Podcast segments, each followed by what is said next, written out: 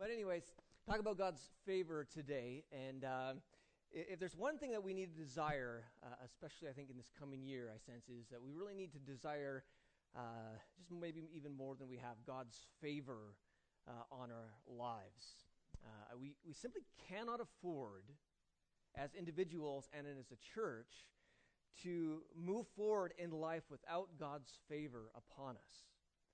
And, uh, and, and the word favor, we'll talk more about this in a moment, but basically means uh, when you are merciful towards someone in kind of an, an, an, ordinary way, and you bless someone a little bit more, or shower grace on someone a little bit more, you have, you have favor on them. Uh, there are pictures of people sort of walking in God's favor in the Bible. One of them is uh, found in Jeremiah. It says, My blessing is on those people who trust in me who put their confidence in me. They will be like a tree planted near a stream whose roots spread out toward the water. It has nothing to fear when the heat comes. Its leaves are always green. It has no need to be concerned in a year of drought. It does not stop bearing fruit. And this is a picture of this, this beautiful green tree.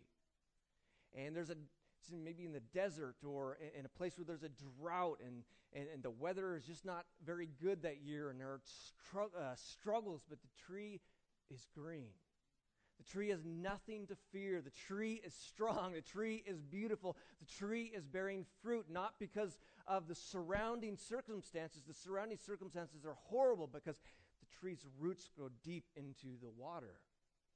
And this is like us. When our roots grow deep into Jesus. And when God's favor is on us, I mean, we are like this green tree that no matter what is going on in life or what we are going through, man, man, we feel refreshed. We feel green because, man, we live in a world where there are droughts.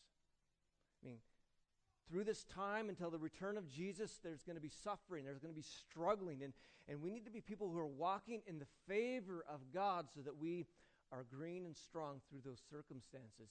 Uh, similarly, Psalm 1 also says, How blessed is the one who does not follow the advice of the wicked, or stand in the pathway with sinners, or sit in the assembly of scoffers. Instead, he finds pleasure in obeying the Lord's commands. He meditates on his commands day and night. And then it says this He is like a tree planted by flowing streams it yields its fruit at the proper time, and its leaves never fall off. And then it says, He succeeds in everything he attempts. And this is a picture of someone who is living and walking in the favor of God. They, they're green when there is drought around them, they're successful when other people are not successful. Walking in the favor of God. This is something that we need to be desiring in our lives. Or even uh, this old text in Matthew chapter 6.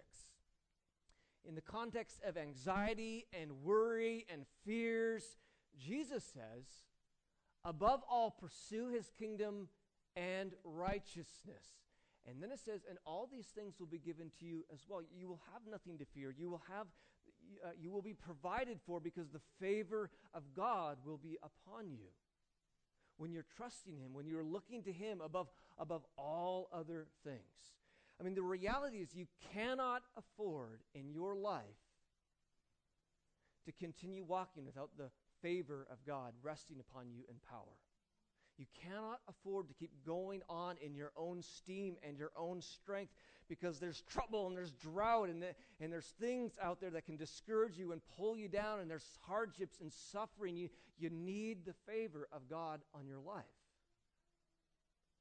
And not only do you need that as individuals, but we need that as a church. Because the church here is actually just all of us individuals together, right? The church isn't me and it's not this building, the church is us. And we need God's favor upon us corporately as well. In the book of Revelation, uh, Jesus is speaking to the church of Ephesus, and he says, You have abandoned the love you had at first, talking about these people's love for God. And it says, Remember therefore from where you have fallen, repent and do the works you did at first. If not, he says, I will come to you and remove your lampstand from its place unless you repent. Now, when he says, I'm going to come and remove your lampstand, you know what that means? Jesus is saying, I'm basically going to lift my favor off your church. The lampstand here stands for their church, and he is going to shut down their church. He's going to remove his favor from their church because they were no longer loving him the way they once did. And, and that's what I fear most is that we, we never get to a place where God begins to move his favor off of our church. And it goes back to all of us loving Jesus and just keep looking to him because all of us make up the church. I mean, if I'm on fire for God and, and no one else is, I mean, maybe I can help lead you there, but corporately, we're the church. And the more each of us are walking in the favor of God and the blessing of God, man, the more when we get together, man, God's favor is going to be on us as a church. And this can happen. These people were once walking in a place of favor and then slipped to a place where Jesus said, I'm going to have to remove my favor from your church. Because we know 30 years earlier, when Paul wrote the book of Ephesians, he said this to the same church I've heard of your faith in the Lord Jesus and your love towards all the saints. At one time, they were known for their love and known for their faith, and they moved from a place of favor to a place where God was removing his favor. I mean, you and I cannot afford to let this happen. Because so much of what happens in our life, from finances to our job to our well being to our love for God, for our love for others, all comes down to having the favor of God resting on our lives. Now, when we're talking about favor, what, what, what do we mean? Again, it simply means to show uh, mercy or, or, or, grace or bless someone in a way that's a little unordinary. So we see this uh, verse used in some places in the Bible, like Luke chapter 1. The angel says, Mary, you have found favor with God. You will conceive and give birth to a son, and you are to call him Jesus. That out of all the women on planet Earth at that time, for some reason, Mary found favor in God's eyes. And God chose Mary to be this vessel where he would bless her and pour out because I mean she was the one who gave birth to Jesus, the savior of the world.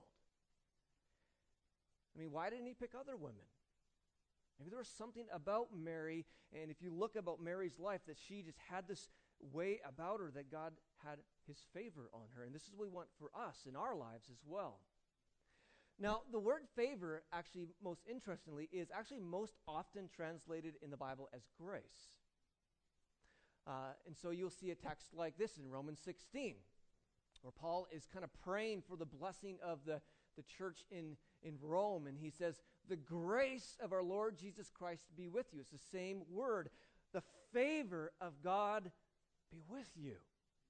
That Paul was desiring that God's favor would be on that church more so. I mean, if every church, every person had the same amount of grace and the same amount of favor, Paul would not write something like that. He's saying for more. God, would you pour out more grace on that church, more favor on that church? Now, some of you might say, well, I thought God didn't have favorites. True. The Bible says that God does not show favoritism. God doesn't have like doesn't favor have favorites over others. And in fact, the Bible says this in Hebrews 4:16.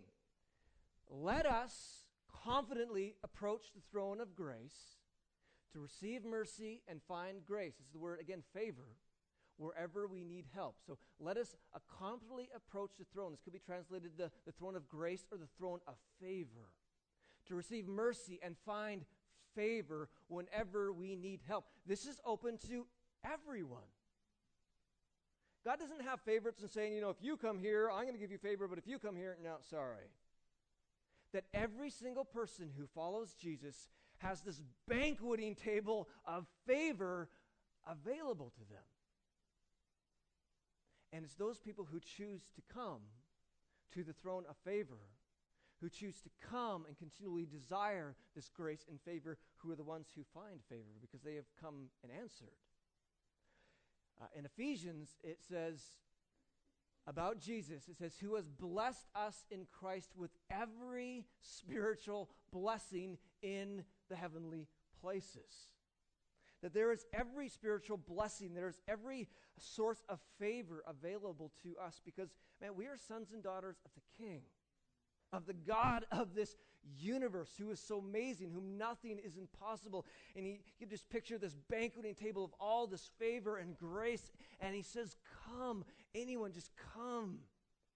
Because you know what? He loves to bless his kids. Man, I love to bless my kids. And the God of this universe loves to bless his kids. I mean, uh, Romans says, I mean, if he has given us Jesus, how much more freely will he give us all things in this table of grace? But here's what happens a lot of people, when they come to know Jesus, they come up to the table and they, they gobble and they fill themselves up into their full and they just try to live the rest of their life on that one meal. That's not the way it's supposed to be. We got to keep coming to God. Keep coming to the table and saying, God, I need your help. I need your blessing. I need your strength. Uh, and he just kept eating off that table that he has for you. I mean, this is a promise for all of you, not just some of you. Not just for pastors and leaders and, you know, Billy Graham and anyone can come to this table. Because in Jesus, when you trust Jesus, you're forgiven. Uh, God looks at you with eyes of peace. There's no more barrier, there's no more wall that you have to climb over to get to God. At any time, you can confidently go into the throne room of grace and start eating up that favor that God desires to give you.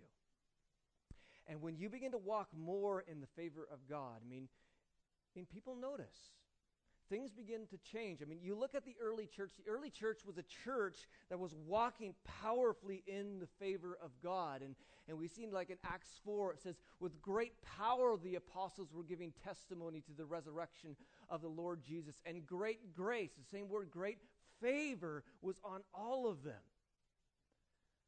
In Acts 2, they are praising God and having favor with all the people, and the Lord added to their number uh, day by day those who were being saved. I mean, the favor was on them. People were being healed, and people were being saved, and people were being changed, and people were loving others lavishly because the favor of God was resting on them powerfully. And I don't know you, but I want that for our church, and I want that for myself. And this is something that all of you should desire because you cannot afford to live your life without this. I mean, to live your life without the favor of God resting on you powerfully, I mean, man, you're really just taking the short stick on life rather than the big stick, right? In Acts chapter 6, uh, we see uh, the apostles are getting kind of busy because things are growing. The favor of God is on their church, and they got this widow's ministry that's kind of getting out of control. They don't have time, so they need to get help. And so they order the church this they say, Choose seven men from among you who are known to be full of the Spirit and wisdom.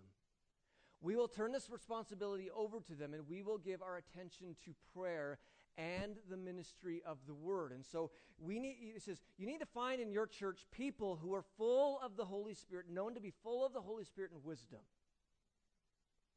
Implying that there were obviously some in that church who were more known to be full of the Holy Spirit than others. And say, "Oh, wait a minute. I thought everybody had the Holy Spirit. Every Christian has the Holy Spirit. Every Christian, it depends on your terminology, I would say, is baptized in the Holy Spirit. Every Christian is filled with the Holy Spirit upon conversion. But, man, you read your Bible, you got to realize that the apostles, multiple times after their conversion, it says they were filled with the Holy Spirit. They were filled again. Paul says in Ephesians, be continually filled with the Holy Spirit. I mean, we don't just get one dose of the Holy Spirit and that's we're set for the rest of our life. I mean, it's like a cup that's empty. You become a Christian, God fills that cup with the Holy Spirit, but He can continually fill you and bless you and put favor on you till your cup is overflowing. And there are some Christians who their cup is full of the Holy Spirit, but there's others who are known to be full of the Holy Spirit, that, that the favor of God is on them, and they're just gushing the Spirit, and, and people are noticing. And so they go, Hey, I need people who are full of the Holy Spirit and wisdom and say, I want that person because I know the favor of God is on that person. The, the point being, this can be you. I mean, Apostle Paul came in here and said, Hey, we need to get some people to this ministry. Jesse, find some people who are known to be full of the Holy Spirit and wisdom. Would you be chosen? Would you be one of those people? whom that others look at you and say, you know, the favor of God is on that person. That, that person has just something about them that God's doing. And it goes back to just this, these people who just walk in the favor of God. And, and you need this, and I need this, and we need this. I mean, you cannot afford to live your life where you're not walking in the favor of God.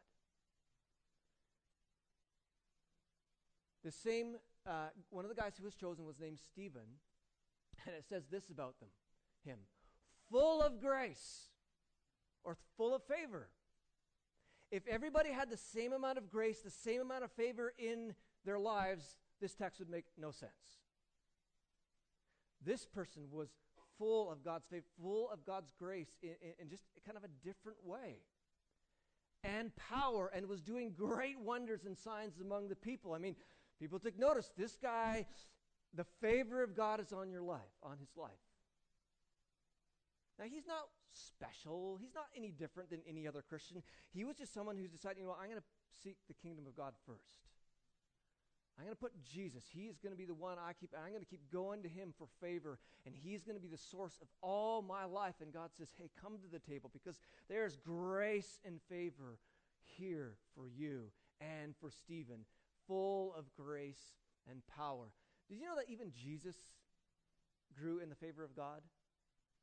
Uh, Luke chapter 2, it says, Jesus grew in wisdom and stature as he grew. And then it says this, and in favor with God and men. If Jesus grew in favor with God, and he's perfect, how much more can we grow in the favor of God? Okay? The worst thing that can ever happen to you in your Christianity is like, oh, this is it. You know, I go to church and never have fun. I guess this is it. You know. Man, there's so much. the table is set. Just because some Christians around you aren't going to the table doesn't mean, well, I guess that's the way it is. No, you go to the table. The table is open, right? You can be walking in a deeper, richer relationship with Jesus. You can be walking in a deeper favor with God, and it's open to you. Now, the question might be, well, how do I do that? I think all of us here would agree. It's like, yeah, I want that. I want that. We want that for our church to have a greater favor on us individually and as, as a church. And sometimes our, our immediate response to me, well, I guess that means I just got to read my Bible more and pray more. To discipline myself because I'm not so disciplined. I got to wake up an hour earlier. I got to read more and pray more. And you know what? Good to read your Bible. I read my Bible every single day. Try to read through the Bible in a year, every year. It's good to pray. All of us should be praying probably more, right? I never have to, I mean, there's probably no one here who's like, I pray too much, you know? That's why prayer sermons always just give everybody the case of the guilties, right? Because everybody knows they should be praying. Reading the Bible and prayer is good, but you know what? That's not really the key.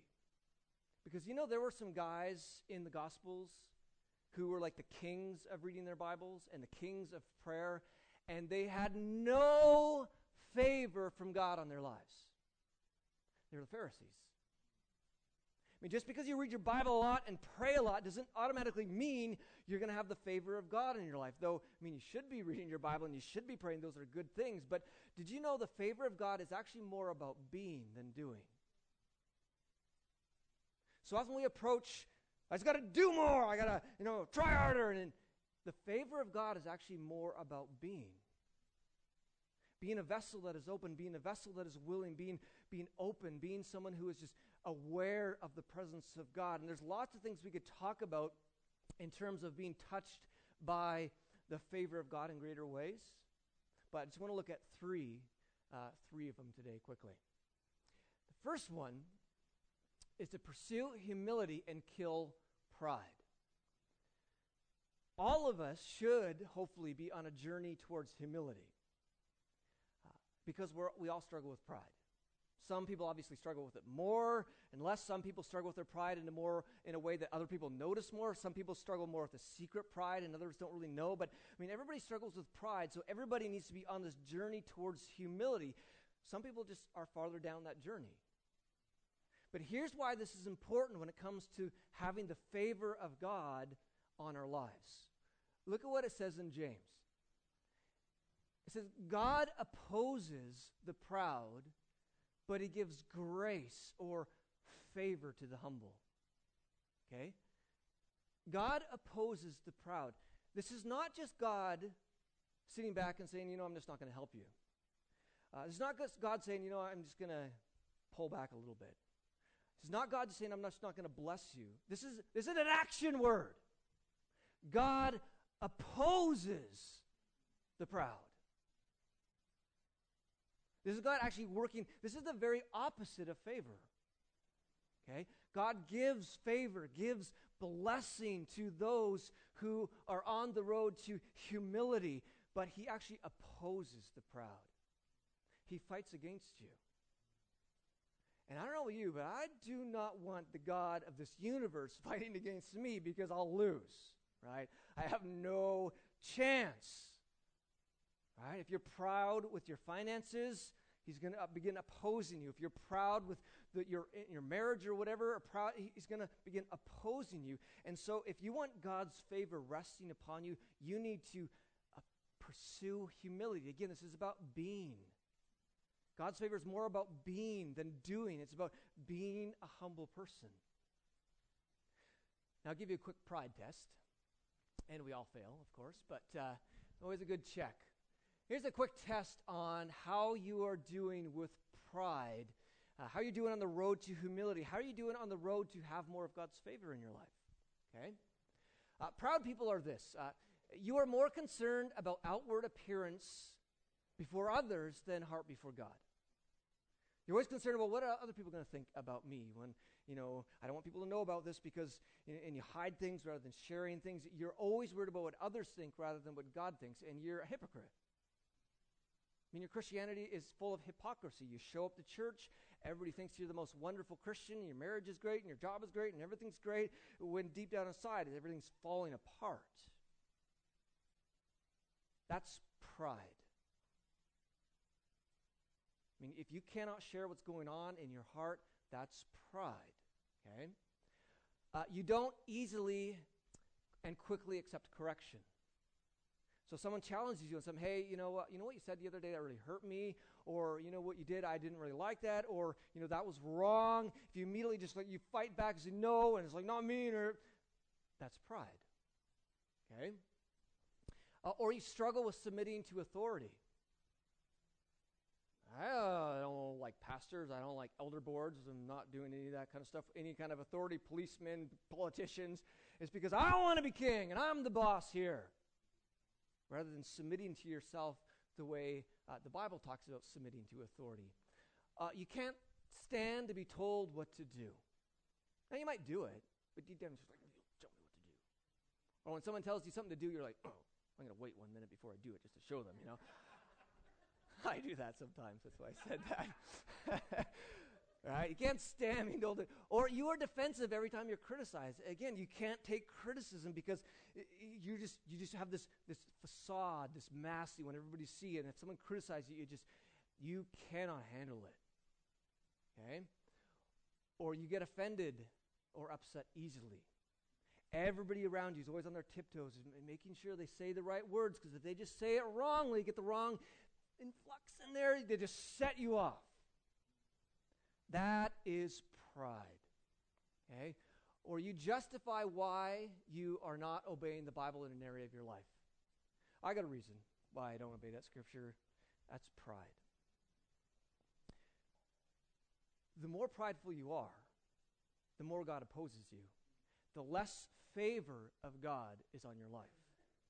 I mean, if you want to do yourself a favor and have God's favor on your life, you want to live a life that is just more blessed, kill pride in your life. I mean, whenever you see it rise up, you kill it. Don't explain it away. Don't say, well, this is just the way I am. I've tried to do it before. You kill it. You chop off its head and you begin to challenge yourself.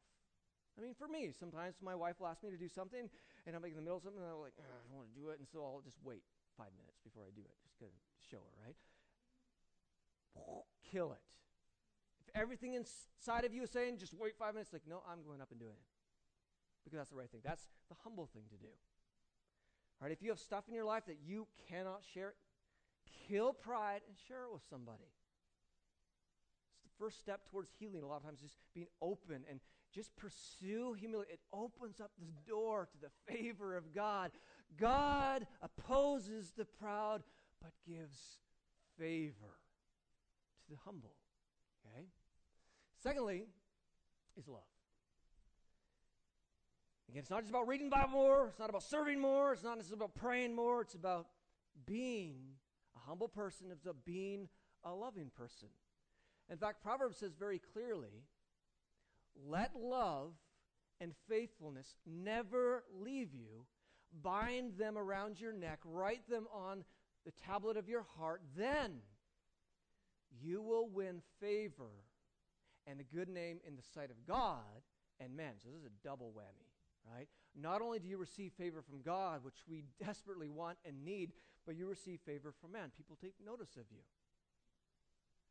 This is about someone who ties love and faithfulness around them, that they are pursuing love. And again, we can't get confused here because sometimes what happens is we, we, we just interpret love automatically for love for God, which is, is important, it is the number one priority. But we must understand that love for God apart from love for people doesn't exist in Christianity. Okay? To love God means you love people. John says, Whoever claims to love God, yet hates a brother or sister, is a liar. For whoever does not love their brother and sister whom they have seen cannot love God. It's not they, they might be able to, it's just, it actually says cannot. Whom they have not seen. And he has given this command anyone who loves God must, not optional, not 99%, must also love their brother and sister. And if you just want the favor of God to rest on you, love. Just love people. That starts a lot of times by killing pride and just learning to love people. You don't have to hide yourself all the time. You, you can just love people and be there for them and, and, love on them and, and just clothe yourself with love. Clothe yourself with humility. And you'll see that this, this favor from God just opening up and begin to pour out on your life more. And lastly, we have stewardship. Uh, there is this principle in the Bible, in the kingdom of God, that says if you use what God has given you, God will give you more. If you don't use what God has given you, He will give you less. Okay, and here's one way it's explained in Matthew 25. For to everyone who has will be given, uh, more will be given. So if you have, more will be given. And he will have an abundance. But from the one who has not, even what he has will be taken away. And here's the deeper question it's not so much, God, I want more favor. How can I get more favor? I desire more favor. But there's a deeper question, and that is this What have you done with the favor God has already given you? What have you done with the favor God has already given you? Okay? So you want divine favor, like we've been talking about. Uh, you're like, I want divine favor in my life. And I want it in my ministry, I want it in my marriage, I want it in my finances. Well, what have you done with the favor God has already given you in the area of finances? I mean, if you can't be faithful with the favor God has already given you, He's not going to give you more. He will give you less. It's important for us, if you want the favor of God in your life, that you're faithful with your finances as a steward, that you are given the tithe, that you are loving people, that you're providing for your family. I mean, if you want the favor of God upon your ministry, what have you done with the favor God has already given you? I mean, if you're like, I'm just waiting to take Billy Graham's spot, you're never going to get it. But if God says, you know, you have favor right now to work in the nursery or to be a greeter, you have favor right now to do this little thing, and you're faithful with that, He's going to boop, He's going to give you more favor to the next step. But I mean, if God has poured out favor upon you and you're not pouring it back out, man, you're just going to see that favor shrivel up and you're going to be miserable. I mean, whatever favor God has given you, use it faithfully, and it's only going to increase. Okay? I mean, you cannot afford to live your life without the favor of God resting on you. You just can't. I cannot. I mean, you want to be a tree that is green in the drought that is bearing fruit when everybody else is withering and dying. You want to be that kind of person in your marriage, in your finances, in your job, in your life, in this church. It all goes back to having the favor of God resting on you. So don't necessarily do more, but, but be more. Be a person who just loves Jesus. Be someone who loves his presence. Be someone who seeks his kingdom first. Be someone who never walks very long in life without just stopping and remembering that God is real and he is with you and he is for you. And I hope that this year is going to be a year of God's favor on our church and on us as individuals. All right? Let's pray. God, we ask as individuals and as corporately, uh, God, that you might pour out your favor upon us this year. God, I pray that you would pour it out in dramatic ways, in powerful ways, in tangible ways. God, that we would not only grow in favor in your eyes, but we might grow in favor with the community and those around us. Father, I pray that you would help us to pursue humility. God, you would remind us about who we are in you and that we don't have to worry so much about what other people think because, man, we're solid in you. God, I pray you would make us loving. God, as Jesus said, that others would know that we are Christians by our love. Pray, God, you would pour that out in our midst. And God, I pray you'd pour out faithfulness in the areas of stewardship. God, that we would be faithful with the favor you have given us. God, help me to be faithful in whatever favor you have given me. God, help us to be faithful in our finances, faithful in our marriages, faithful in our jobs, faithful in just living for you. So, God, we might see more in what you are able to do. So we pray, God, this uh, for that over uh, this coming season. And God, we thank you for the meal that we're going to share together, this potluck meal. Uh, God, we pray just blessings over time of fellowship and uh, hanging out with each other. And we thank you for that. In Jesus' name, amen.